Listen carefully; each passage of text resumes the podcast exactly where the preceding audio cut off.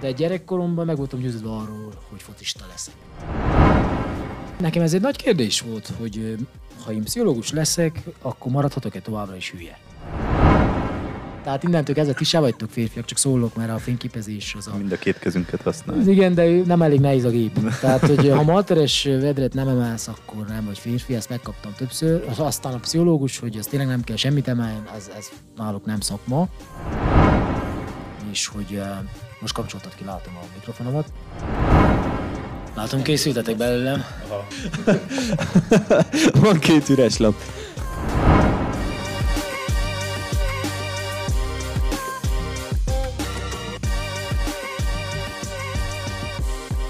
Köszöntjük a hallgatóinkat újra a Podcastnek a műsorába, és végre eljutottunk arra a részre, amikor már nem a mi unalmas történeteiket kell hallgatni, hanem az izgalmas meghívottjainknak az izgalmasabbnál izgalmasabb történeteit. Ugyanúgy a stúdióban itt van Józsa Levente, Kovács Levente és Gábor Lajos, még mindig mindhárman fotósok, többnyire, és uh, itt van Miklós Csongor velem szembe, amúgy uh, meg is kérdezném gyorsan, hogy hogy szereted, hogy hogy szoktak szólítani ilyen hivatalos helyeken, mint ez? Hivatalos helyeken Csongi. Jó, akkor, akkor maradjunk Csongornál. Nem, viccelek, oké. Okay. Azon gondolkodom, hogy igazából a neved az nálam merült fel először, hogy próbáltam felidézni, hogy milyen helyen láttam először a nevedet, és Facebookos bejegyzések jutnak folyamatosan eszembe, az az igazság, most így szeretek így őszinte lenni az emberekkel, hogy az elején nem tudtam hová tenni egyáltalán a Facebook bejegyzéseidet, viszont uh, ahogy elkezdtem őket elolvasni, és nem uh, ilyen előítőletekből uh, építkezni, úgy rájöttem, hogy bármennyire romantikusan fog hangzani ez a következő mondat, de egy olyan folt vagy a nagy kék folton a Facebookon, aki tudja, az az igazság, hogy megéri követni. És azért is tűnik ez ennyire érdekesnek, mert tényleg az van, hogy ugye tele van az a Facebook ilyen mindenféle a szarra. Viszont a te bejegyzéseid azok mindig hordoztak, ha egy nagyon jó poént, tényleg amin agyon rögted magadat, vagy egy olyan mondani valót, ami tényleg megírte elolvasni, vagy, vagy akár meghallgatni. Sporttémákba főleg, de nem csak.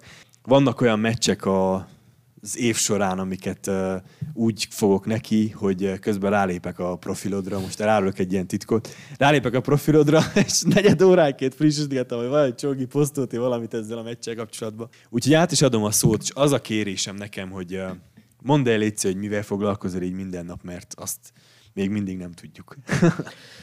Olyan kérdést tettél fel, hogy nem biztos, hogy ez az 59 perc elég lesz, hogy erre válaszoljak. Hát uh, Hát most többnyire vállalkozó vagyok, ami mm, elég hülye hangzik, már legalábbis nekem, mert most egy néhány hónapja közösen a, társammal bejegyeztünk egy céget, a, melyen ilyen pszichológiai, mentális segítéssel foglalkozunk, és ez azt jelenti, hogy többek között, vagy inkább azt mondom főállásban a Székelyföldi Jégkorong Akadémiánál vagyunk, úgy mondjuk, hogy mentális segítők, mint ilyen szervezet fejlesztők. Tehát, hogyha a hivatásomat nézem, akkor most váltottam azt hiszem a Covid ideje alatt ilyen főállású pszichológusba. Úgyhogy ez most végül is a, a hivatásom, ezzel foglalkozom, de emellett annyi minden más is van, legtöbbször ugye polgárpukkasztással, amiért egyelőre nem fizetnek, de hát ezt ki kell várni a végét fotózom is, a biológiában égek ki, akkor elkezdek fotózni, és akkor az egy kicsit úgy helyre rak, illetve fordítva is, amikor a fotózásban azt éreztem, hogy hát az idén sok munkánk nem volt, de amikor azt éreztem, hogy sok, akkor egyet váltottam, és akkor jött a, a pszichológia. Tehát el kettő között lavírozok, ami, ami azt mondom, hogy amiből élek. A többi pedig minden egyéb is a hobbim. Én nekem volna itt egyből egy kérdésem, amíg ebben nem beülünk be jobban, hogy ezt mind hol műveled, mert te csík is vagy, meg udvarhely is, meg... Hát a történet rém egyszerű. Van a feleségem, aki csíkszeredai, én vagyok csíkmadarasi, legalábbis annak tartom magam. És udvarhelyen kötöttetek ki? Hát született egy udvarhelyi lányunk, tehát ez, ez körülbelül ez a történet így néz ki. Hát a, a feleségem pilates oktató, és ő Csíkba is, meg udvarhelyen is tart órát, aztán itt úgy udvarhelyen úgy egy olyan termet bérelt régebb, ahol egybe van a egybe volt az, ahol lakott is, meg két az ajtó ment be át a terembe, Úgyhogy neki ez kényelmes volt, én pedig úgy döntöttem, hogy úgy váltok élet és személyiségmódot, hogy átszoltam ide, és akkor így egy csomó kapcsolatot, amit fel kellett számoljak, azt így 50 km felszámolt. De én úgy látom, hogy lakhelyként itt döntöttetek udvarhely mellett, de igazából ettől nem lettél még teljesen udvarhely, hiszen most láttam például a Csík Madarasi szavazós videódat, ahol nem udvarhelyen biztattad a helyieket szavazásra, hanem a dánfaliak ellen. Hát ö, legendás a Dánfalva Madaras rivalizálás. Én igazából Madarasinak tartom magam. Én azt gondolom, ott fogok megeregedni. Ott, ott jártam iskolába, ott nőttem fel, aztán jött egy óriási nagy kör a világba és úgy tekintek az udvarhelyi létünkre most, hogy ez egy átmeneti állapot. Ezt mondom azért is, hogyha majd Madarasan induló polgármesternek salgatják, akkor érezzék azt, hogy oda tartozom közé. Szóval tőled nincs is, amiért megkérdezzük a legendás kérdést, hogy itt is jobb mint Csíkban, mert... Hát, hogyha nem hallgatják az otthoniak, akkor, de meg lehet. Nagyon érdekes az, hogy amikor itt kijövök a kapun, akkor 11 fok van, átmegy Madarasra mínusz 4, és köd, úgyhogy tényleg jobb itt. Röviden ennyi. Ezt a polgármesteres dolgot, ezt mennyire gondoltad komolyan? Ö, nagyon régóta eszik a fejem az otthoniak. Azt hiszik, hogy attól, hogy össze-vissza pofázok mindent, meg belállok az emberekbe a Facebookon, tudnék községet vezetni, hát ki kell ábrándítsak mindenkit főleg őket, hogy ez nem működne, de négy évente az aktuális jelölteknek beszoktam így ijeszteni, hogy akkor én is indulok de nem gondolom komolyan. Amúgy, amikor az a költözök majd 20-30 év múlva, akkor esetleg nyugdíj előtt egy négy éves mandátumot lehet, hogy lenyomnék, hogy utazgassak sokat és tartsam a testvéri településekkel a kapcsolatot, de hát a románt nem beszélem annyira a frankon, úgyhogy nem fog ez szerintem működni. Hát, hogyha szétnézünk a környéken lehet, hogy nem lennél a legnagyobb hátrányban, vagy nem tűnnél annyira Igen, ki. Nagyon, nagyon szépen köszönöm, hogy ezt nem én kellett mondjam. Én abszolút, én is, abszolút én is így gondolom.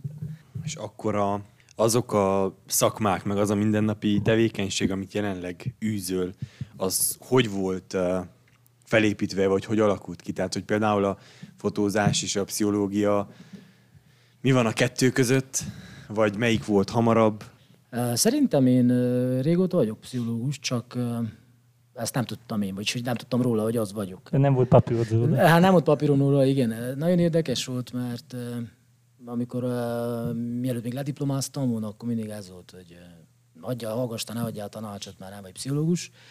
És amiután lediplomáztam, hallgass, mert pszichológus vagy, nem állja. Tehát kb. ez a, ez a, ez a sztori zajlik. Engem a fotózásban is az ember érdekel, tehát valahol a, a két dolog szerintem itt kapcsolódik össze, hogy én embereket szerettem mindig is fotózni. Sem a tájképek, sem más. Itt egy zárójelben megjegyezném, hogy ha jól tudom, mégis az első kiállításod éppen tájképekről szólt Tusnád fürdőn ezelőtt 8 évvel talán?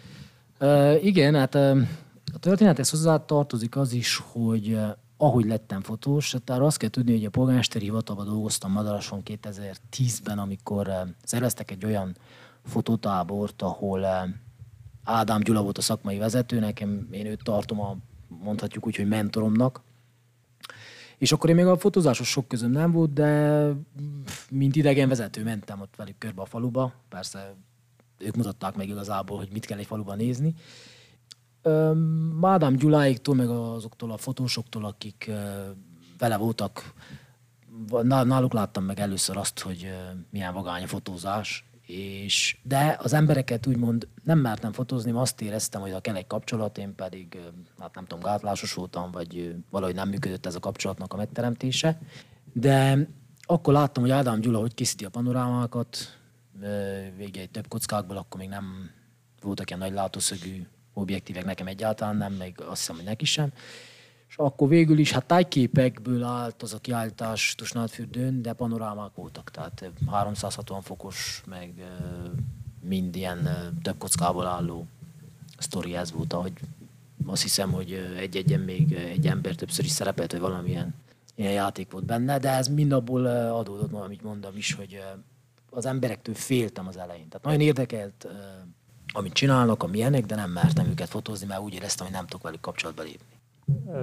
Hát itt most mosolygok több dolog miatt is. Hát az első most az jut eszembe, hogy pszichológusnak tanultál legutóbb, ugye, akiknek az a szakmája, hogy emberekkel beszélgetnek és megpróbálnak segíteni rajtuk. Viszont te az, vagy most mondtad, de ugye, hogy gátlásaid vannak az emberekkel szemben. Ez hogy egyezthető össze, vagy hogy működik ez? Hát szerintem a gátlásaim nagyjából megszűntek már. Pontosan ezért is tévedtem szerintem a pszichológiai pályára, hogy ezt egy kicsit rendezzem, hogy oké, okay, hogy engem az ember érdekel, de ha nem merek hozzá közel menni, akkor, akkor, akkor hogy lesz? Nyilván jött önismereti túra, egy csomó minden, tehát magamba azért elég sok pénzt és időt fektettem ahhoz, hogy már ne tartsak, hogy ne féljek az emberektől. És azt gondolom, vagy azt vettem észre, hogy szerintem az emberekről készült, mondhatni, szociófotóim is azóta lettek kicsivel talán jobbak, hogy kicsit szerénkedjek, amióta hozzájuk közelebb merek lépni, amióta nincsenek meg bennem ezek az átlások, vagy amióta nem érzem magam gyermeknek így az emberek között. Ez megint egy, visszatérnék ugyancsak a gátláshoz, ami bennem úgy mindig egy tőés volt így irányodban, hogyha átgond. Hát most ugye, ha valaki meg követ Facebookon, látja a, a Garázs TV-t, látja a posztjaidat, így bármit, és, és olyan érzése támad, szóval egy olyan kép alakul ki benne, hogy te ez az igazi belevaló székelyföldi macsó vagy, aki ugye simán kiáll nagy mellénnyel a kocsma elé. És, és hát többek közt. És, és ugye említed a, a gátlást, uh-huh. és ez mind, én olyan nagyon nehezen tudom összeegyeztethetni, hogy, hogy ez hogy működik, vagy mintha így több többféle személyiséget rejtenél. Uh-huh. Skizofrén vagyok, tény. Én azt gondolom... Ezt még megjegyezném, hogy neked amúgy van egy blogod is, és tegnap este olvasgattam be, egy kicsit igyekeztem elmerülni benne, és ekkor merült fel bennem ez a kérdés inkább, hogy állj meg, na hát itt most egy, egy érzelmes embernek a blogját olvassuk, aki vívódik, ugye, meg a gátlásairól olvashatsz, meg minden, de hogyha megnézed a Facebook oldalát, vagy a Garázs TV oldalát, vagy bármit, akkor egyáltalán nem ez a kép rajzolódik ki benned. Értem a kérdést. A történet egyszerű, szerintem annyira nem vicces, de hát nem fogják unni a kedves hallgatók. És vissza fogok akkor kanyarodni oda is, ahogy Levi indított, hogy a, a Facebook vagy, a, vagy az online térben ott van a monitor, ami, vagy a, most már a telefonnak a képernyője, ami azt gondolom, hogy megvéd. Tehát, hogyha megnézitek a komment szekciót általában, én, én, én ha van egy... Törlöd a, törlöd a negatív. nem, nem az enyémeket, hanem úgy általában bármilyen hír megjelenik a Facebookon, én csak a kommenteket olvasom, mert az úgyis mindig arról szól, hogy ki, ki tud a másiknak jobban beszólni. És azt gondolom, hogy ez azért történik meg, mert az emberek úgy gondolják, hogy a, a monitor megvédi őket attól, hogy egy az egybe ki kell állni. Én sokszor tapasztaltam azt, hogy azok az emberek, akik nekem vagy másnak beszólogatnak, hogyha találkozok velük az utcán, és a témát felhozom, már nem olyan magabiztosan beszélnek a dolgokról.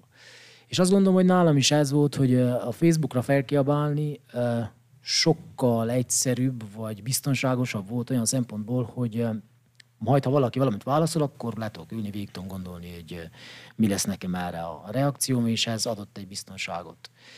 Viszont, ha most ha szóba került a blogom, azt 10-11 év óta írom, hát nagyon érdekesek voltak az első egy-néhány évben a bejegyzések. Én a végén értettem meg, hogy az igazából egy hát naplószerű, de hát azóta pszichológusom. Elég, elég olcsón megúsztam. Tehát én mindenféle ilyen lelki vívódásaim, meg szorongásaim voltak, és ezt, hogy így kiírtam magamból, ezzel nyilván oldódott. Másrészt kaptam egy olyan figyelmet, amire gyerekként vágytam, és azt hiszem, hogy nem kapattam meg. És ez, ez arra, arra is szolgált. Egyébként a, funk, a Facebook posztoknak az elején, az is kb. profilom 10-11 éve van, ugyanez volt a funkciója, hogy kapjak egy kis figyelmet. Tehát ez egy ilyen, nevezhetjük önbizalomhiány, vagy ugye amikor kódolod a szeretetet, hogy most egy kicsit így fogalmazzak, ez körülbelül ebből indult. Hogy akkor kaptuk a pozitív visszajelzéseket, már, már kényszeresen gondolkodtam, miket lehetnek írni. Aztán, ahogy az önismereti munkába belekezdtem, igazából ez egy olyan felület lett most már, ami, ha van egy poénosnak érzett gondolatom, akkor azt írom. És uh, nyilván ez most zárójában az egyik függőségem is lehet, hogy én rengeteget vagyok monitor előtt, csak akkor így még még ráakasztok egyet, hogy még többet ülhessek, tehát hogy így az egész dolog így csavarodik fel.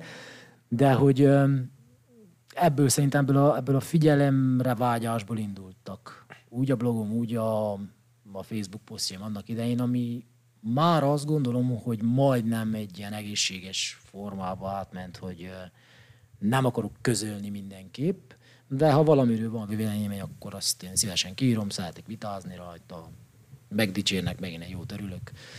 És ennyi.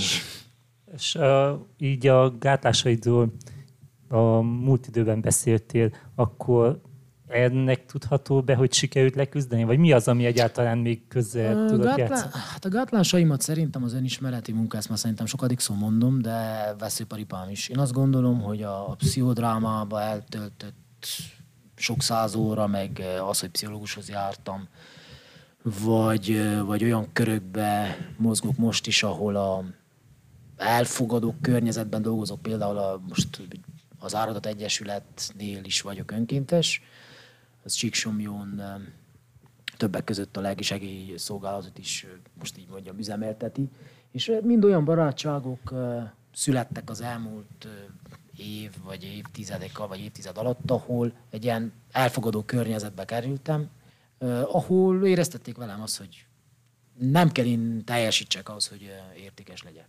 És onnantól kezdve, hogy ez így évről évre ezek a barátságoknak, meg, meg én sem tudom, hogy kiknek igazából, meg a szakembereknek köszönhetően is ez a gátlás sok egyre jobban szerintem lebomlottak. Nem azt mondom, hogy nincs, tehát ha meg kell szólalni, vagy előadást kell tartani, akkor az első öt perc az mindig elég nehéz, de utána így, amikor elfogadom azt, hogy én amit csinálok, abban elég jó vagyok, tehát hogy nem a legjobb, de elég jó, akkor utána ez, ez megoldódik. Pszichológus szakmában úgy kötelező is valamilyen szinten ez az önismereti tréning, vagy ez, hogy te is kell járjál hát, pszichológushoz, nem? Ha terapeuta akarsz lenni, akkor megvannak az x órák, amennyit egyrészt önismerettel is töltesz, meg ugye aztán szupervízióba is amennyit kell, de a maga az egyetemnek az elvégzéséhez nem kellett az önismeret, de az nekem akkor már megvolt.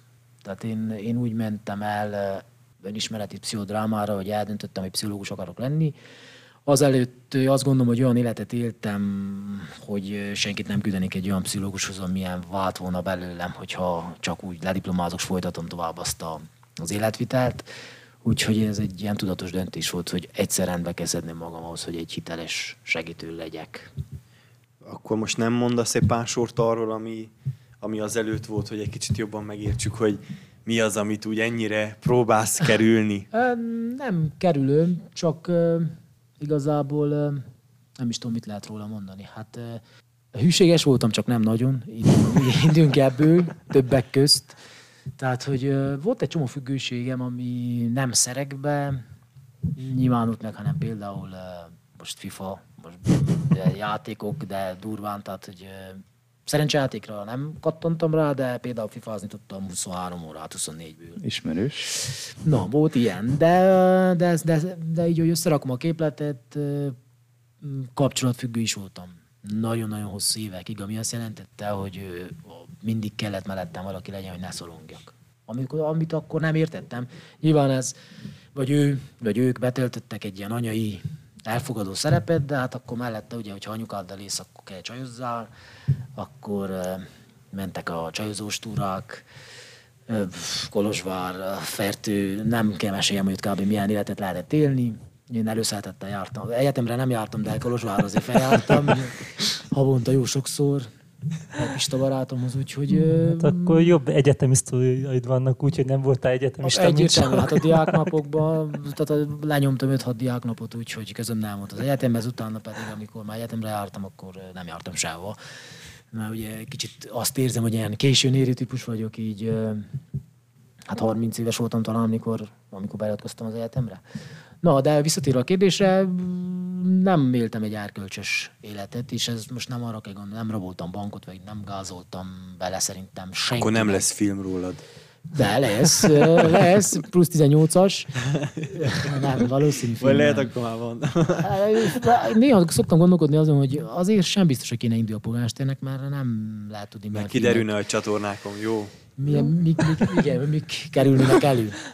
Tehát igen, azt gondolom, hogy egy csomó olyan hülyeséget csináltam, abból kifolyólag, hogy szorongtam, ami vállalható, és abszolút vállalom, sőt, azt gondolom, hogy ettől lesz némi hitelem, hogy ezekről bármikor tudok beszélni. Csak olyan sok van, nem tudom, hogy melyikre vagytok kíváncsiak. Tehát úgy gondolod, hogy ezek a függőségek valahol összefüggnek? Tehát, hogy kapcsolódnak Na, egymáshoz? Én azt gondolom, hogy egy, egy függőség az mindig, nevezzük így, hogy ilyen fájdalomcsillapító. Most legyen, nevezzük szorongáscsillapítónak. És az, hogy én amíg nem kezdtem magammal foglalkozni, addig, addig mondjuk voltam játék, vagy FIFA függő, Persze felruháztam ilyen dolgokkal, hogy igen, mert én szeretek versengeni, meg mindenkit szeretek megverni, de valójában ö, elvárta a gondolataimat is.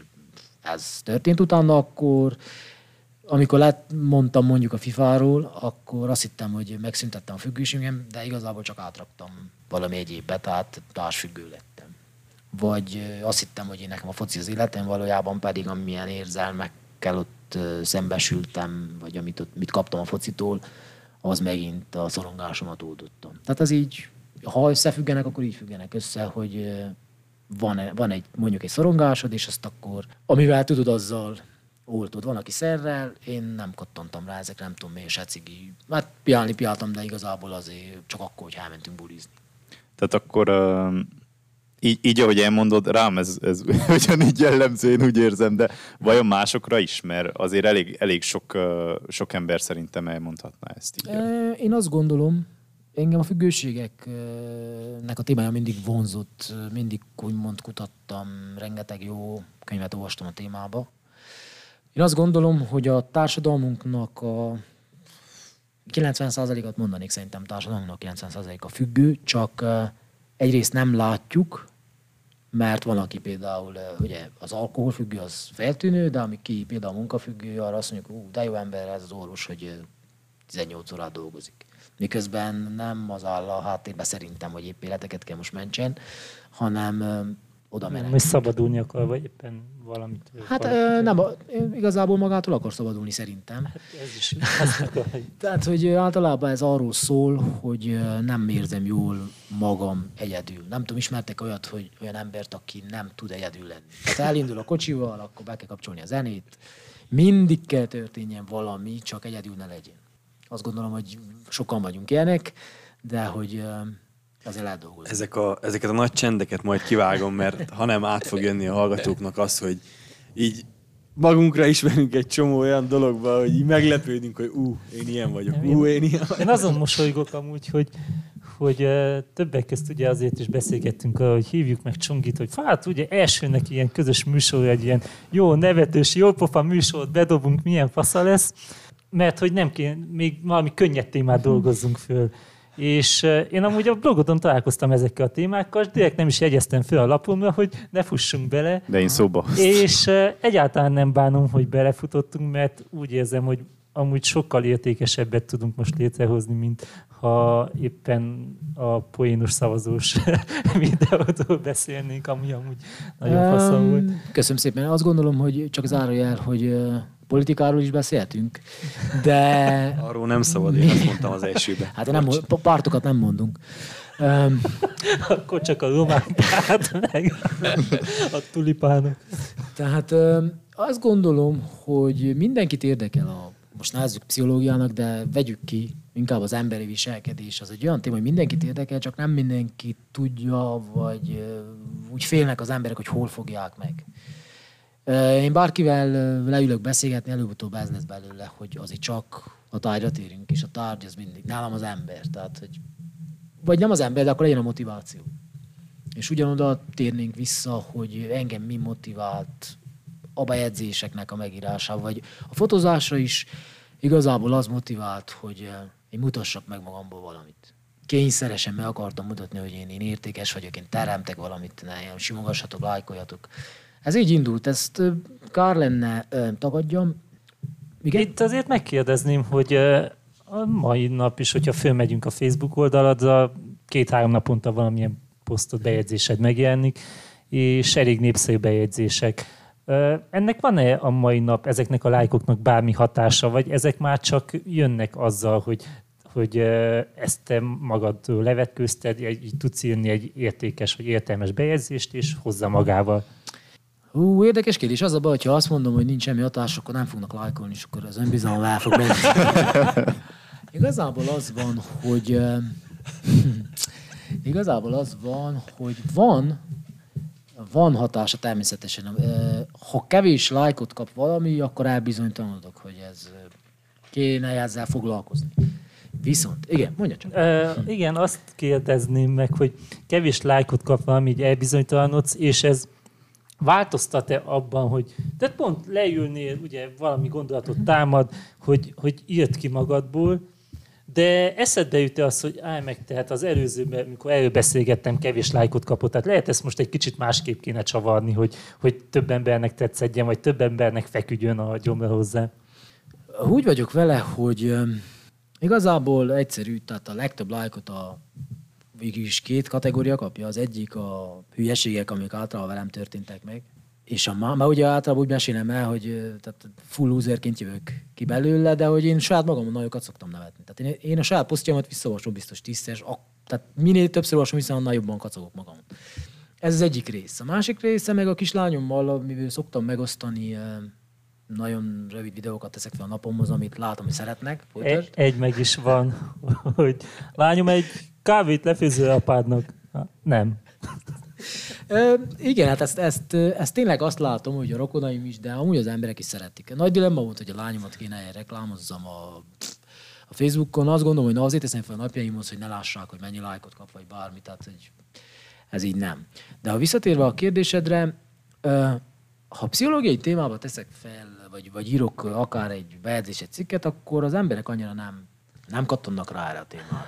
Hát mert nem egy uh, három soros cikk, ugye, ami könnyen fogyaszt, gyorsan fogyasztható, igen, ez, inkább ez, na, nem fast food. Igen, igen, ez, ez, ez engem abszolút nem tantorít el, mert például, nem tudom, tudjátok, de én növényevő vagyok, vegán vagyok, ami a biztosítékot majdnem mindenkinél kiüti, általában a nagymamáknál, és azokat a úgymond szembesítő szövegeimet, amik egyértelműen arra világítnak rá, hogy milyen falakat húzunk magunk köré, és hogy uh, most kapcsoltad ki, látom a mikrofonomat.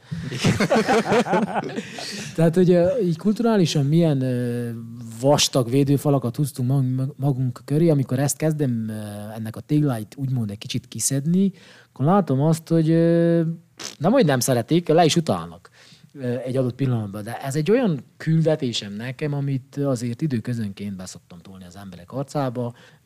Most az, hogy egy-két követőt úgymond elveszítek, azt gondolom belefér, mert minden hónapban legalább egy ember a feleségemnek ír, hogy akkor kezdte érdekelni őt a, a növény alapú táplálkozás, akkor segítsünk. És ez azt gondolom, hogy megéri. Na tehát, hogy nem a lájkokra hajt ez a történet most már, mert azt gondolom, hogy azt tudom, hogy a humorom emészthető, nem kell ez minden hónapban bebizonyosodjon.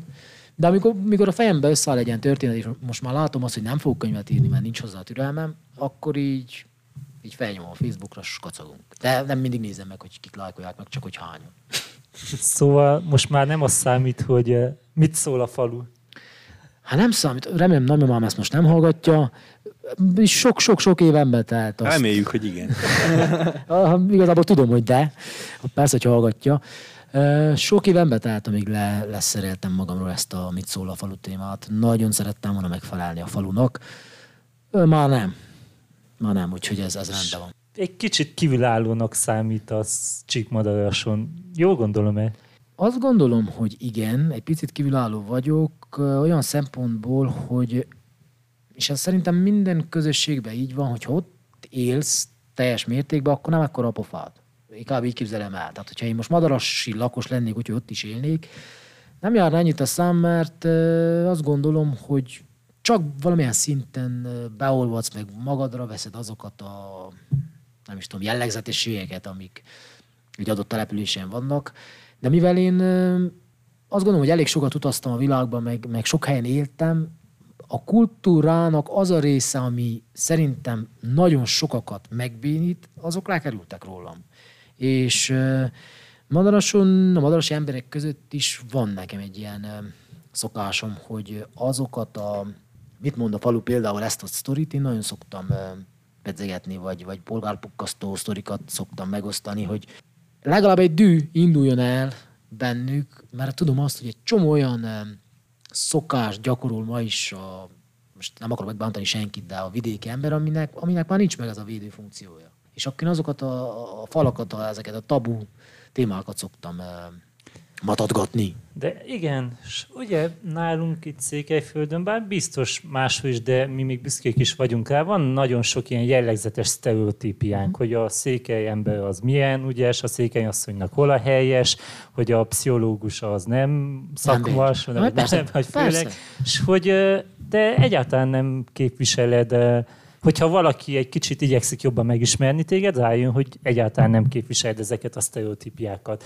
És hogy ezt hogyan lehet egybe gyalulni a madarasi létes az ottani emberekkel, mert ahogy ez mellett, mint te az ottani emberekkel is elég jól megtalálod a közös szót, ahogy én látom, vagy gondolom, vagy... Uh-huh. Hú, megosztó vagyok szóval szerintem. te vagy a pszichológus, a, hogy már alapból azt, hogy pszichológus. Hát Madarason szerintem még focista vagyok, tehát hogy az ember, vagy fényképész, vagy valami ilyesmi. Igen, hát csak megint egy zárójel, hogy azt mondták a barátaim, akikkel dolgoztam Bukarestbe építkezésen, együtt hordtuk a csemperagasztót, az tíz év után azt üzenték finoman azoktól a barátaimtól, akik még mindig ott dolgoznak, hogy az, az, az, az nem férfi, aki nem kétkezi munkával szerzi meg a betenni a pénzt, tehát innentől kezdve ti se vagytok férfiak, csak szólok, mert a fényképezés az a... Mind a két kezünket használjuk. Igen, de nem elég nehéz a gép. Tehát, hogy ha malteres vedret nem emelsz, akkor nem vagy férfi, ezt megkaptam többször. Aztán a pszichológus, hogy az tényleg nem kell semmit emelni, ez, ez náluk nem szakma.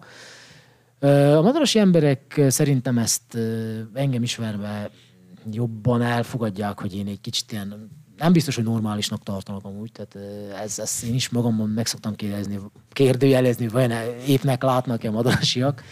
De hogy de azért keresik na a társágomat. Tehát például, amikor egy falu nap van, akkor hát amikor meglátnak Székelyruhába, ami ugye, ahogy te is mondtad, valahogy azok lemaradt rólam, vagy nem abba szocializálódtam, nem tudok néptáncolni, saját magam lerugom, hogyha, de szoktam amúgy, hogyha elmegyek bálba, de hogy, hogy nem tudsz, csak szeretsz. Nagyon szeretek, csak egyáltalán nem tudok. De ha kicsit iszok, tudok. Így vagyok az énekléssel, igen. Hát igen.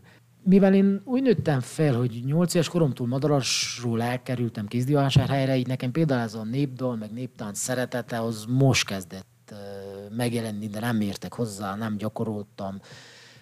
Ez így lemaradt. Tehát, hogy ezt, ezt nem tudom kulturálisan tovább örökíteni se a gyermekemnek sem, nem érzem azt, hogy az enyém lenne.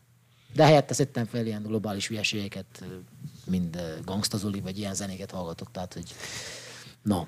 És miért érzed azt, hogy majd 10-20 év múlva oda-vissza akarsz menni költözni? Tehát, hogy úgy gondolod, hogy, hogy egy, most úgy beszélek, mint hogyha udvarra egy New York lenne, de hogy, de hogy mondjuk egy idézőjelbe kisvárosi létből 20-30 év múlva visszamenni oda, ezt, ez csak ilyen álom, vagy, vagy, vagy ez is csak egy poén, vagy ez egy Nem. ilyen komoly terv? Hát az van, hogy én a nagyszülői házba, ahol felnőttem, az még megvan, és ott mindenkivel le kéne bizniszelni, innen is üzenem a rokonoknak, hogy akkor én erre igényt tartok. Tehát, hogy mindenkit ki kéne vásárolni a kecóból, és ez egy olyan helyen van, meg annyira a békeszigete nekem az a hely, hogy, hogy én ott nem szorongok, ott tényleg ott nagyon jól érzem magam mindenkit ismerek, engem is mindenki ismer, ez egy biztonságos környezet. Tehát, hogy ott tudom, hogy mire számíthatok, lehet ezt is mondani igazából. És nem tud, nem tud udvarhely is tíz éven belül egy ilyen helyé válni? Ezt most csak azért mondom, nekem van erre egy olyan példám, hogy én egy, nem tudom, gyerekkorom óta arra vágyom, hogy nekem valahol legyen egy hétvégi házam, ahol elmenekülhetek ilyen csütörtökön, de legrosszabb esetben péntek délbe, és ott lehetek egész hétvégén, és erre nyílt egy lehetőségem az elmúlt egy-két évben, hogy van egy olyan ház, ahova bármikor kimehetek, és két ilyen hétvége után rájöttem, hogy nem kell nekem hétvégi ház. És nem, nem fogok hétvégi házat venni se, és építeni se. Nem félsz ettől, vagy nem gondolod azt, hogy, hogy amikor te most ebbe az életbe oda visszacsöppensz egy hétvégére, vagy egy hétre, akkor ez így jó, de hogy ott élni is ugyanilyen jó lenne? Hú, hát ez, ez nyilván akkor fog kiderülni, hogy ezt meglépjük, de én azt érzem, hogy az a hely nekem tényleg az origó. Ott feltöltődöm, ott mindenkit ismerek.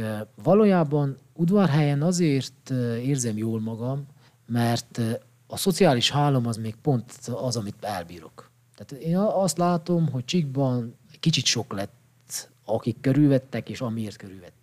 Voltam az ügyeletes bohóc, annak idején ugye kényszeremből, hogy én vicces fiúcska akarok lenni, hogy velem barátkozatokból aztán az nőtte ki magát, hogy én nem lehettem szomorú, mert nézték, hogy akkor van baj van. És azt érzem, hogy nem tudtam úgy lezárni azokat a csíkszeredai kapcsolataimat, hogy srácok, ne fárasszuk egymást, hanem inkább elkötöztem. És ilyen szempontból udvarhely nagyon jó, meg azt gondolom, hogy a lányom diktál ebben, mert most egy olyan óvodát találtunk, ami, ami nekünk, meg neki, főleg neki maximálisan megfelel, úgyhogy ő diktálja azt, hogy meddig leszünk itt. De hogyha ő majd elmegy egyetemre, esetleg tanulni akar, ha megbolondul, tényleg tanulni akar, akkor, akkor nyilván nem udvarhelyen fogja ezt megtenni, és nyugodtan akkor anyuval mehetünk az a madarasra. Úgyhogy azt gondolom, hogy ott, hogy ott fogunk szerintem meg öregedni. Hogyha visszamászunk egy picit erre a bohóc életre, ha már te, te így nevezted, Igen. akkor ott ugye bejött a képbe ez a garázs tévés dolog, ezt ezzel összeköthető. Tehát, hogy ott tegyük fel, hogy a, azok a filmek, amik készültek rólad, az, vagy, vagy a haverokról, vagy bármi, az, az igazából ennek a finomabb, posztolható verziói oda felkerültek, vagy ennek volt egy más célja is? Hát biztos, hogy a narcizmusomból táplálkozik. Egyébként a Garázs TV, sokan megkérdezik, hogy miért Garázs TV. Úgy indult az egész történet, hogy kimondtam Amerikába, és egy garázsba laktam, és a barátom Szabi, aki Amerikában él, neki a garázsa volt ez, és egy este ott egy mondat, egymást címeztük a semmit, szerintem nem voltunk a legtisztább állapotban, és a végén bemondta, hogy üdvözlünk mindenkit a Garázs TV-ből. És akkor ez így megmaradt, és utána az amerikai kintlétemet akartam, fogam nincs, hogy miért, megmutatni szerintem a hazaiaknak, hogy nekem milyen vagány Amerikában, hogy tudom festeni a házakat. És onnan indult ez, de hogyha nem tudom, hogyha láttátok, hogy ezek itt általában ilyen live videók voltak. Többnyire azért, mert nem volt elég hely a telefonon. És akkor így live-ba gyorsan megoldottuk. Úgyhogy nem tudom, hogy biztos megint, megint csak a figyelem keresés miatt indul, de hogy valójában, amikor ezeket visszanézve, összeülünk Kolozsváron négyen, öten, és ezeket visszanézzük, nagyon jókat nosztalgiázunk, úgyhogy ez azért nem is volt futtatva ez az oldal, mert ez szerintem nekünk szól. Csak azért megosztottuk, hogy aki akar, még kacagjon, vagy tudjon letiltani kb. Ezekben a poénokban akkor úgy kell gondolni, hogy mondjuk, hogyha valaki azt mondaná neked, hogy legyél humorista, akkor te az a fajta ember vagy, hogy nem tudnál lenni. Tehát ezek a humorok ilyen természetes témákból jönnek, vagy, vagy lenne egy olyan 20 perces eladásod, amit ha összeraknál, akkor lehet, hogy megállná a helyét, vagy nem érzed ennek egyáltalán súlyát. Nagyon érdekes, mert egyszer indultam ezen a Humorfest, jó mondom, nem tudom, ismertek egy ezen a sztorion, meggyőztek a többiek, hogy jó, Csongi, te az asztalnál olyan vicces történeteket mesélsz az életedből, hogy ezt meg kell lépni. Valaki benevezett amúgy, nem én, hanem valaki engem. Kolozsváron volt, fel kellett lépni, teljes, brutális égés, de nagyon, tehát nem írtam meg a szöveget, azt hittem, hogy vicces vagyok, de amikor fel kellett így állni a mikrofon elé, és ott az emberek néztek, akkor lefagytam. Egyébként azt mondják, hogy a halálfélelem után a második legnagyobb félelem közönség elé kell állni beszélni, hát én ezt maximálisan megéreztem ott. És az volt az érdekes, hogy természetesen egyből kiestem, tehát szóltak srácok, hogy semmi esélyed, De amikor elvonult, ez Bulgakokban volt, amikor elvonult a mikrofonnal mindenki, akkor ugyanazt a sztorit egy óra múlva, három sor után úgy jöttem elő, hogy még a pincerek is fejedtek lentről. Úgyhogy azt gondolom, hogy ez spontán működik, de hogy produkciót csináljak belőle, szerintem nem. És ez a videó, ami most ugye legutóbb a kampányban volt, ez is úgy működött, hogy jött egy spontán ötlet, akkor egyből vettük fel. Így jön, de nem tudnék megírni, megrendezni szerintem ilyen vicces történeteket, mert egyszerűen nincs nekem türelmem ahhoz, hogy precízen összerakjak valamit. Ezért nem leszek soha sikeres. Humorista. Igen, igen, igen. Köszönöm, köszönöm. Amerikára visszatérnék igen. egy fél percre. Ha jól tudom, nem a pénzkeresés volt az elsődleges szempont, hogy te oda kimentél dolgozni.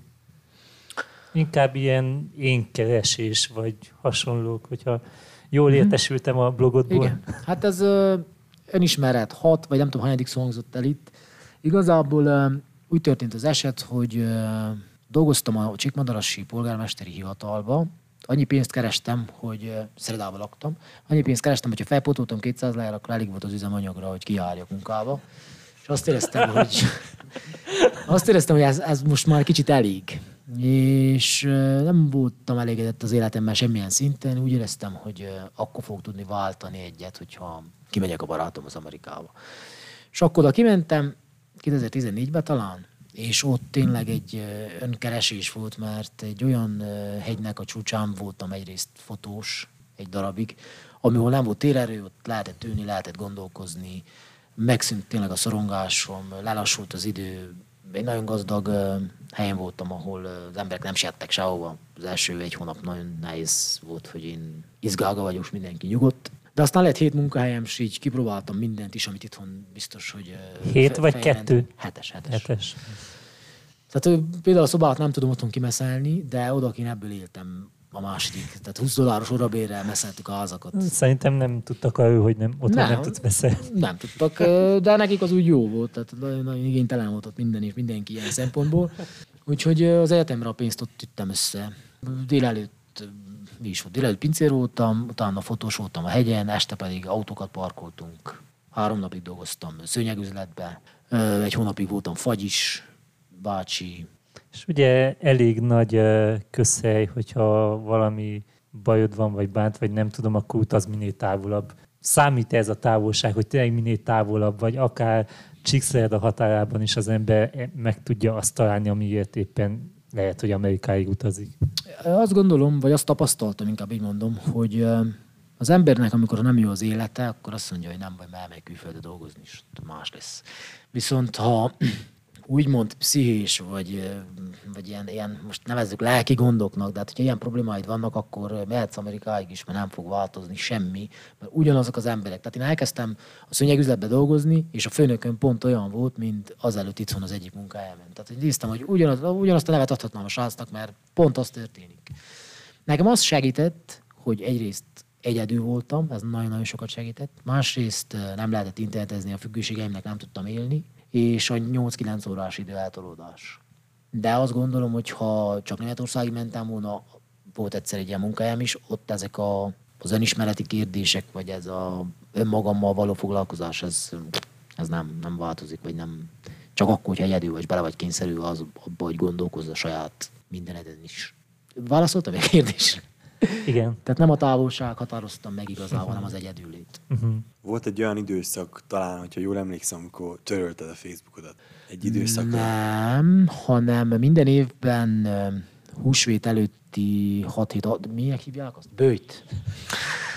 Akkor a Facebookból kilépek, és belépek az Instára, nem?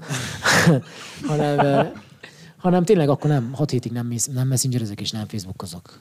És visszatérek magamhoz olyankor, igen. És ez mennyire nehéz? Bocsánat, húst eszel Húst eszek és drogozok. Hát uh, mennyire nehéz? Az nagyon érdekes, nagyon ajánlom, próbáltok ki, nem hat hétig, de legalább két hétig, hogy a közösségi cuccokról, ha le tudtok kattanni, uh, Messenger-t is beleértve. Nagyon érdekes az, hogy amikor majd fogsz visszatérni, milyen erős szorongás fog el, hogy azt hiszed, hogy én ezt nem akarom. Múltkor az internetszolgáltató levágta a netet, mert elfelejtettem netet fizetni, és 10 percig nem volt. De egészen ilyen földön túli élmény volt, hogy nem tudtam belépni a Ilyenkor a lelki segélyszolgálatot kell hívni. Rendben, köszönöm. próbálom egy, egy rakás eh, dologból magamra vetíteni. Nekem tudod, hogy eh, mi a az okom arra, hogy nem törlöm a Facebookon. Nekem mindig az a kifogásom, hogy nekem munka. ez a munkám. Persze, persze. Ez a reklámfelület, tehát hogy mi lesz, tehát hogyha én kilépek a Facebookból és letörlöm a telefonomról, akkor szerintem hónaptól nem lesz munkám. Bár ezt mind tudjuk, hogy valószínű, hogy nem lenne ilyen egyszerű, de Hát, Nem annak van itt el, hogy most egy könyvet reklámozzak, de nekem például volt egy, egy Várjál, tudom, valami Szabó Péteres könyv, nem? Persze, Azt- persze. Pontosan. elég. De Szabó Péter a példaképpen, de már rég.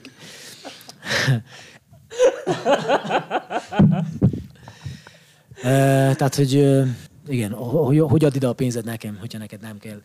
Nem, valójában van egy ilyen könyv, ami leszoktott a telefonodról, és én ezt kipróbáltam, és bejött amúgy, úgyhogy az utolsó nap be se kapcsoltam. Nagyon érdekes az, hogyha az ember kezdi figyelni, hogy mit csinál a telefonjával. Nem, itt nem kell a Facebook, de az egy jó történet erre. Én egyetlen munkát sem vesztettem el az elmúlt években azzal, hogy épp nem nyomtam abban 6 hétbe, viszont a fejem megtisztult, rájöttem arra, hogy hű van családom, egész, egész jó volt. Mindenkinek csak ajánlani tudom. Meg hogyha, tehát ezen nem fog múlni, nem lesz melód, azt tudni. Mert amúgy ott van a page arra még, vagy ilyen kis kapuval be lehet lépni. Főleg most van külön messenger, tehát nem muszáj Jó, görgess a hát Facebookon ahhoz, hogy üzeneteket kap. De akkor ígérd meg, hogyha letörlöm a Facebookot, akkor minden nap felhívhatlak, hogy mondd el, hogy mit raktál ki. Kinyomtatom, se elküldem. Tehát ugye azért is mondtam ezt a saját példámat, nem csak azért, mert eh, nagyon hiányzott már függőségként, hogy valahogy én is kicsit bele tudjak szólni ebbe az egészbe, hanem hogy, hogy erre akartam egy kicsit rátérni, hogy amíg régebb ilyen uh, saját magad miatt posztoltál olyan dolgokat, hogy egy kicsit felkeltsd a figyelmedet, uh, vagy a felkeltsd a mások figyelmét magadra, addig uh, a mai nap nem érzed azt, hogy mondjuk sokszor a saját magad reklámozására csinálod ezeket a dolgokat. És itt most persze biztos, hogy van egy százalék benne, csak hogy van-e mondjuk olyan dolog, hogy ezt egy idő után te átviszed a szakmádra, Nekem ez egy nagy kérdés volt, hogy ha én pszichológus leszek, akkor maradhatok-e továbbra is hülye. És meg kellett kérdezzem amúgy szakmabeliek véleményét is. Azt látom, hogy amikor valaki egy szakmát gyakorol, akkor az az. Tehát, hogy ha valaki mondjuk, mit mondjak, hentes, akkor az valahogy, nem tudom, nem lesz, mondjatok valamit gyorsan, nem tudom, nem lesz favágó, vagy de hát lehet, hogy pont az lesz, az nem jó. De hogy nem lesz buszsofőr, vagy valami teljesen ellenkező. És én megkérdeztem azokat, akikkel dolgoztam, hogy szerintetek a humor és a pszichológiai segítés az összeférhet-e? Mm, Gondolom, hogy azért van, akiknél a biztosítékot kiüti. Például, hogyha terapeuta leszek, akkor a praxisomban nyilván, hogy nem a humorommal fogom a klienseket oda vonzani, így, így azt gondolom, hogy arra, arra nem segít, vagy abban nem segít. Viszont azt már tapasztaltam, és el is indult egy ilyen folyamat a fotós témába, hogy hívnak fel új párok, hogy azért akarnak velem lagzifotót, mert tudják azt, hogy előttem nem fognak feszengeni. És akkor én igyekszem is ezt a hangulatot nekik, nem túljátszom magam megteremteni, hogy ők, ők legyenek lazák, vagy lazák lehessenek ebben az egész együttműködésben, mintha ott se lennék. Nem tudom, biztos. De fotózol is közben. Nem szoktam. Hát iPhone jó. Tehát, hogy azzal... Igen, hogy építem a brandemet ezzel, igazából nincs, nem árulok semmit, azt hiszem. Azt hiszem, már nem árulok semmit. Még nem kerestek meg úgy cégek, hogy influencerkedjek. Amúgy elmondom nektek, hogy ezzel a hülye kampányvideóval egy csomóan rám írtak egyébként hogy vállalnék ilyen gerilla marketing témát, úgyhogy Politikusok? ilyeneket hoz.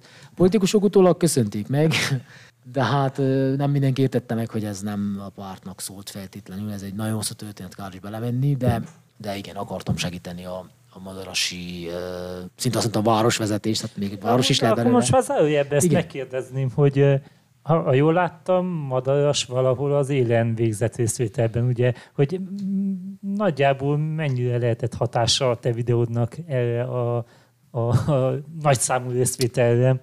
Hát ha engem kérdeztek, azt mondom, hogy Az az nagy, összes- összes, az összes, mindenkit én vittem el szavazni. Amúgy udvarhelyről hívtak fel, hogy nem akartak menni, de a videó kapcsán elmentek. ezért érdekes ez a marketinges munka, vagy nem tudom, minek nevezzem, mert nem tudod mérni. Ez nagyon érdekes dolog. Gondolom, hogy valami hatása csak volt a dolognak, mert a dánfalviak is megosztották, elindult egy ilyen hetz. A számok azt mutatták, hogy én kettőkot tettem fel, utána mozgolódás lett a témában. Hát nem tudom. Nem, nem tudom igazából. Nem. Érdekes kérdés. Az az érdekes ilyenkor hogy egyébként, hogy rám kattannak ilyen hülye videók után, hogy akkor én valami vicceset gyártsak egy valami, mit tudom én, valamilyen cégnek, de hogy az nem megy. Nem, tehát ha spontán jön egy ötlet, akkor azt, azt, azt el tudom nyomni, de én nem tudok én marketing stratégiákat kidolgozni, mert nem akarok. Nem nagyon. Azt Pont hiszem. így vagyok azzal, amikor valami, de nem tudom, kell két sort írni valaminek a bevezetőjéhez. És hogyha pont annak a tárgya hatással van rám, hogy, hogy kiváltja, tudod, van egy ilyen uh-huh.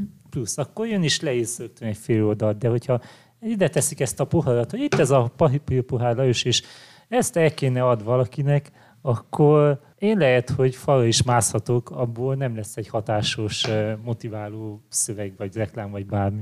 Én arra gondolok itt, hogy amikor az emberre a teljesítménykényszer a határa ráül, akkor a kreativitás szerintem nem úgy működik. Ezért van az, hogy fú, bár paradox vagy hülyeség, de sokkal jobban tudok úgy dolgozni barátaimnak, vagy akár ilyen reklámszövegeket, vagy ilyen hülyeségeket gyártani, hogy ők azért nem fizetnek, mert akkor van egy szabadságom. Miért a lóvi megjelenik a témába, és rendelésre kell készíteni valami vicceset, meg szoktam ott akadni. De amúgy szerintem akkor te vagy a legjobb úgymond szolgáltató, aki, aki ingyen nagyon jó cuccokat tud alkotni, de nem pénzért ez, nem ez volt szó már nálunk valamelyikünknek a, a úgymond műsorába, hogy, hogy tényleg a, nagyon fontos az, hogy ha, ha pénz van a, a témába. Befolyás. Befolyás. Nagyon befolyás. De negatív irányba? Igen, Aha. teljes mértékben. Hát igen, mert azt gondolom, hogyha valaki pénzt ad, akkor azért már elvárásai lehetnek, akkor a kreatív munkával szemben, vagy ha megjelenik az elvárás, akkor a flow élmény nyilván csökken. Viszont azt is gondolom, hogy ha valamiben jó vagy, tényleg nem szabad ingyen adni. Én uh, fotózok néha ingyen, de el szoktam mondani azoknak, akiknek ingyen fotózunk, hogy ezt én tényleg uh, nem önbizalomhiányból csinálom már így, mert régen úgy magam alá alkuttam, úgyhogy majdnem én fizettem. Ez, egy, ez megérne még egy órát. De hogy uh, vannak, akiknek azt mondom, hogy én ezt magamból ezt tudom nektek adni, ez egy keresztelő például a barátaimnak, hogy azt gondolom, hogy adhatok én nektek pénzt, ha akarjátok, de hogy amit munkát be tudok tenni, vagy hogy magamat be tudom ebbe a keresztelőbe adni, azt gondolom, hogy ez az ajándék. Néha szoktam ilyeneket csinálni. Még ha És megspórolsz 300 Jó sokat, persze, igen. persze. De hát ők sadnak vegán kaját, úgyhogy így működik ez. Nem említettük a sporttémát, és ezt a, az, a, hát nem is online, hanem a Hát igen, igazából az online és az offline sport témát, hogyha... Melyik az online? Kicsit, hát, hogy mondjuk az online, azt nevezzük a FIFA-t. Jaj, azt hittem, és a, a az offline pedig a mennyei megyeit. Hát én nem voltam rossz focista, csak szólok, hogy tudjátok. FIFA-ba. Nem, nem, FIFA-ba. Most egy FIFA-ba egyre gyengébb vagyok. Tehát én olyan, hogy hívok ki embereket, hogy úgy megvárlak, kapok tizet, és utána megmondom, hogy de mégis akkor 15-öt. De, de legalább fáj és érzed, hogy élsz. Tehát én nagyon kikészülök. Tehát én nem Felvettek a kapcsolatokat ezáltal, hosszú katinkával. Igen, írtunk Katinkának is büntetésből egyszer. Gyurcsány. Gyurcsánynak, de azóta is leveleznek a barátom még. Vagyis a Gyurcsánynak a, vagy a robotja, valaki ír. Feri nem hagyta alá. Kapcsolatokat akar szikerfődünk építeni. Uh, igen, hát uh, igazából nem tudtam eldönteni az elején ezt a FIFA-ba a büntetés témát, hogy azért játszunk egy büntetést hajthassunk végre, hogy uh, voltak amúgy egész jó témák. Azért két mondatban igen. foglaljuk össze, hogy tudják, hogy miről van szó. Hát arról van szó, hogy FIFA-ba, aki kikap, az nálunk egy valami videóbüntetést szokott végrehajtani, de hát az ilyen hoki felszerelésbe való biciklizéstől elkezdve Fú, gondolkodok, mik voltak. Női ruhába. Vagy üzenetet küldeni különböző Jaj, hülyeségek. Hát hosszú Katinkának, meg Gyurcsány Feri bácsinak küldtünk üzenetet. Vagy nem mondtuk meg, hogy kinek küldünk üzenetet a vesztesnek a telefonjáról, tehát ilyen, ilyenek is előfordultak. Én azt gondolom egyébként a FIFA kielégítette a focis vágyaimat, amikor például gerinc sérülem volt, és nem focizhattam, de gyerekkoromban meg voltam győződve arról, hogy focista leszek. Most ha visszagondolok, tényleg az is arról szólt, hogy én ünnepelt legyek, tehát ez a celeb celebrity valami, hogy engem tapsoljanak nagy stadionokban, és engem szeressenek. Ha nagyon mélyen belemennénk, akkor nyilván ez otthonról jön, hogy szerintem nem kaptam elég figyelmet. Igen, édesanyám, tudom, hogy megkaptam szerintetek. Úgyhogy röviden, ez, ez, ez ennyi ez a történet, hogy, hogy részben ebből indult ki, részben a pszichológiai pályát is azért is választottam, hogy olyan fiatal sportolóknak adhassam meg részben azt, amit én nem kaptam meg, az útjuknak az egyengetése, vagy rávilágítása arra, hogy nekik is ez nem csak egy ilyen, már nem azt mondom függőség, de egy olyan szerepet tölt be, amitől olyan irreális elvárásaik vannak, ami nem biztos, hogy megvalósulhat. Ez nem azt jelenti, hogy én elmondom, hogy fiam, soha focizzál, mert látszik, hogy egyik lábad a másikat zavarja, hanem azért úgy finoman próbálod a tényekkel szembesíteni őket, hogy kb. hol lehetnek a határok egy idő után mondjuk 16-18 éves korukban. És azon gondolkodom, hogy itt, ahogy nézem magam előtt az időt, hogy Már át, átmenjünk egy második epizódba is, vagy a, van egy, már csak azért is, mert van egy rakás szó, amit ide fel volt írva mhm. magamnak, amit vagy azért nem mondtam el, vagy kérdeztem meg, mert pont átugrottunk egy másik témába, vagy mert Hívjatok meg jövőre is. De meghívunk jövőre is. Van még két szó, ami elég fontos itt. A kiégést említetted egyszer, plusz uh, itt nekem régről fel van írva egy ilyen manipuláció, ez ugye a szakmáddal is, meg ott a jövőbeni terveitekkel egy picit összefügg. Ha erre tudsz egy-egy mondatot mondani, jó, ez Mi volt az első? Kiégés. Kiégés, hát igen.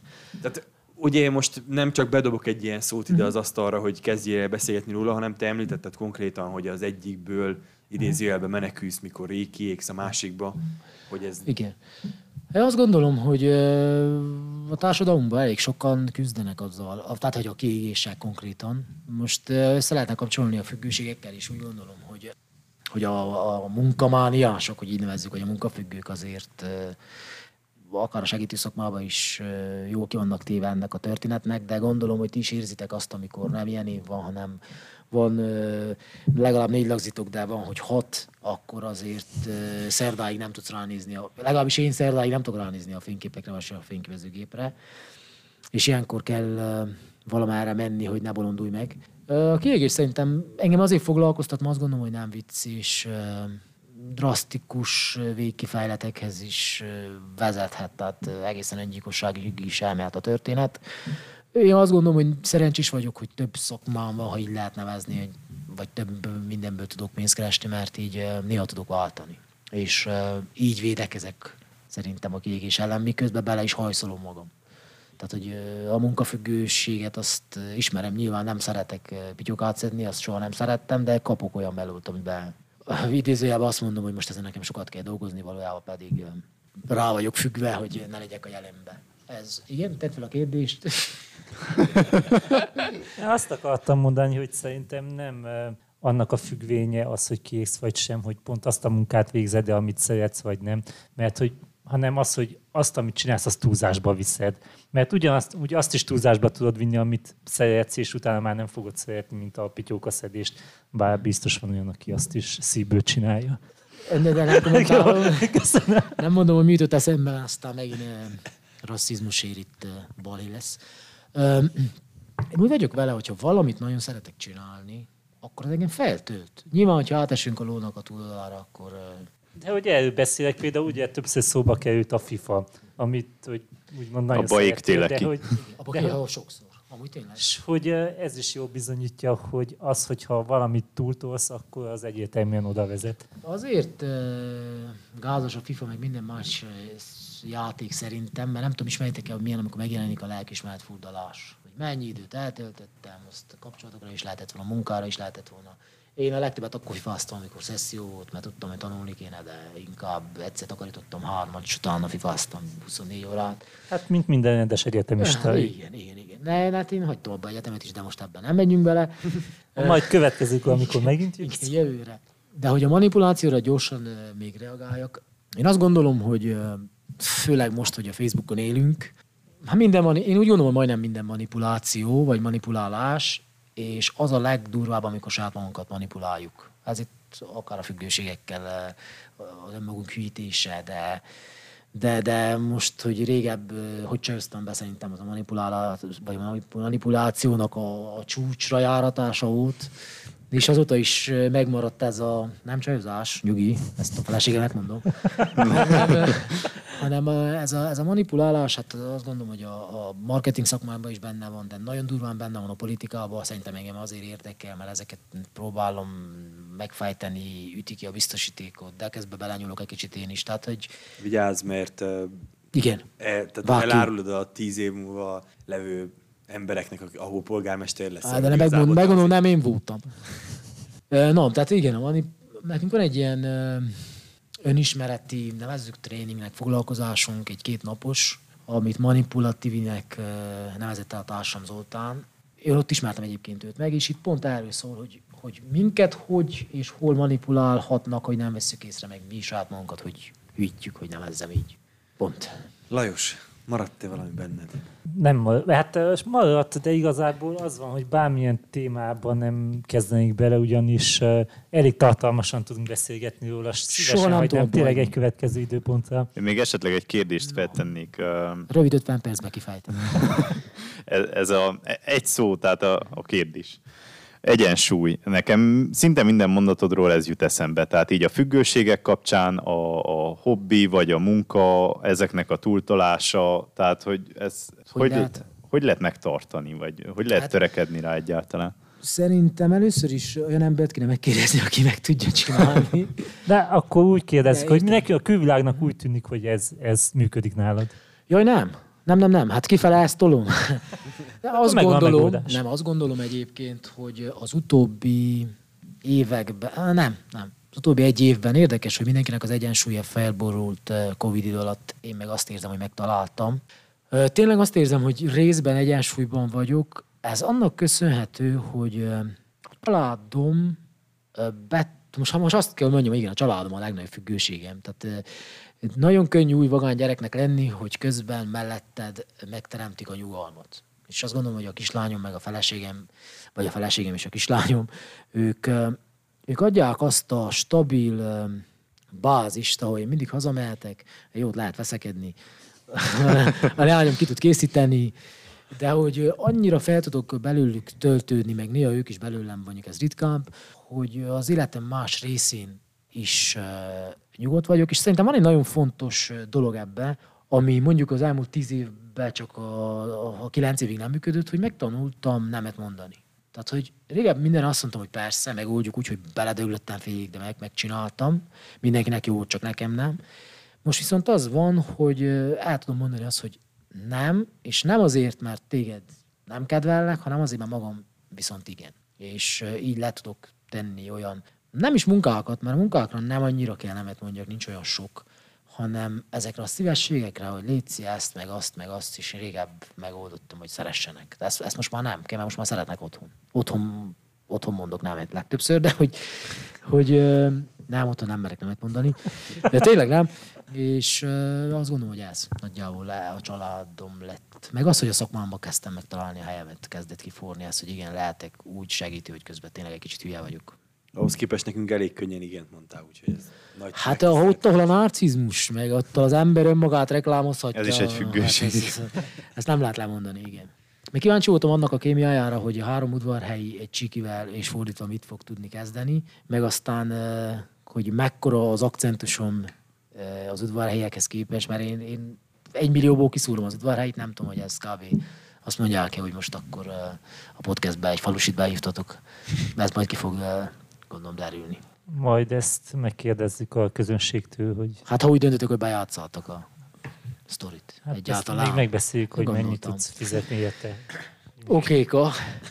Jó, itt az utolsó kérdés az eddig így saját magunkkal kapcsolatban mindig az volt, hogy eh, mi a helyzet a jövőben, mert ugye, mint ahogy itt a, az egészünk, te is ilyen nagyon több eh, lábon mozogsz, mi megkérdeztük egymástól a műsorok végén, hogy uh, hogyan látod magadat tíz év múlva, mondjuk szakmákra lebontva, és persze azon felül, hogy hazaköltözős polgármester lesz. Tehát ezt már tudjuk, megértettük, de azon... Hát ez a levezetés csak. Tehát az egy játék lesz az a négy év. Én azt gondolom, hogy, vagy nem azt gondolom, nekem az, az a vágyam, és ez most ú, vadul fog hangzani, aztán meglátjuk. Ez pont jó így a végén. Jó.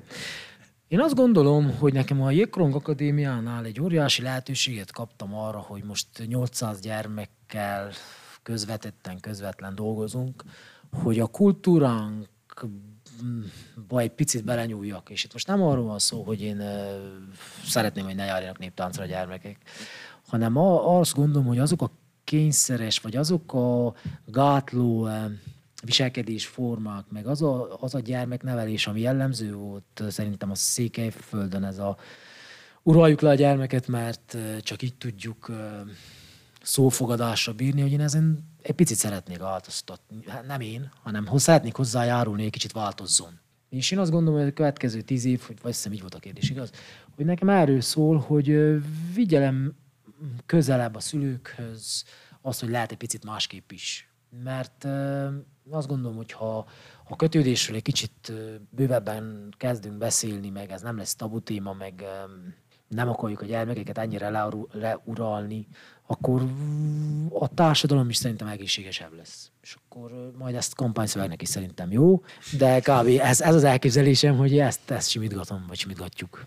Majd, hogyha készülsz a kampányra, akkor kérde lesz az anyagot. Egy biztos lesznek kösz, kösz. mondatok. És én azért nagyon szeretném, hogyha ezt az utolsó témát meghagynánk még egy beszélgetés, ezt a család, meg a, uh-huh. a gyereknevelés témát, meg hogy milyen hatással lehetnek a szülők a gyerekeik életére, mert úgy hiszem, hogy ebből is sokkal többet ki tudunk hozni, mint, Hát de a többiből is tulajdonképpen.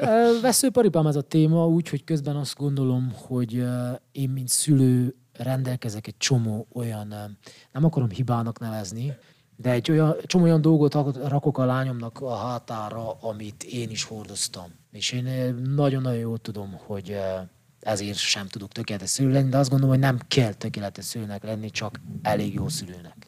És az pedig azt gondolom, hogy szembe megy azzal, mind ami itt a környékünkön el van terjedve, hogy milyen is a jó szülő. Meg a fegyelemről arról azt beszélhetnénk jó sokat még. Köszi. Jó, köszönjük szépen akkor a, ezt a beszélgetést, meg azt is, hogy eljöttél. Köszönjük a hallgatóknak is, hogy idáig eljutottak a műsorba, kibírták megint ismét a hangjainkat. Úgyhogy... És uh, akár a blogodnak a címét is, azzal is búcsúzhatnánk, ugye nem mondhatom el senkinek, elmondom hát mindenkinek, hát akkor mi is, így ha senkinek nem mondhatod el, te, mi elmondjuk mindenkinek az, ami foglalkoztat, illetve minket is foglalkoztatott így szedő. Nagyon szépen köszönöm hogy egyébként nektek a meghívást, hogy érdemesnek láttátok azt, hogy velem egyet beszélgessetek. Remélem nem bántátok meg. Köszönjük, hogy itt voltál. Köszönjük szépen, és akkor szoktak ilyen mondani a végén, hogy fenn vagyunk iTunes-on, Spotify-on, like and share. YouTube-on, és mindenhol. Sziasztok! Sziasztok!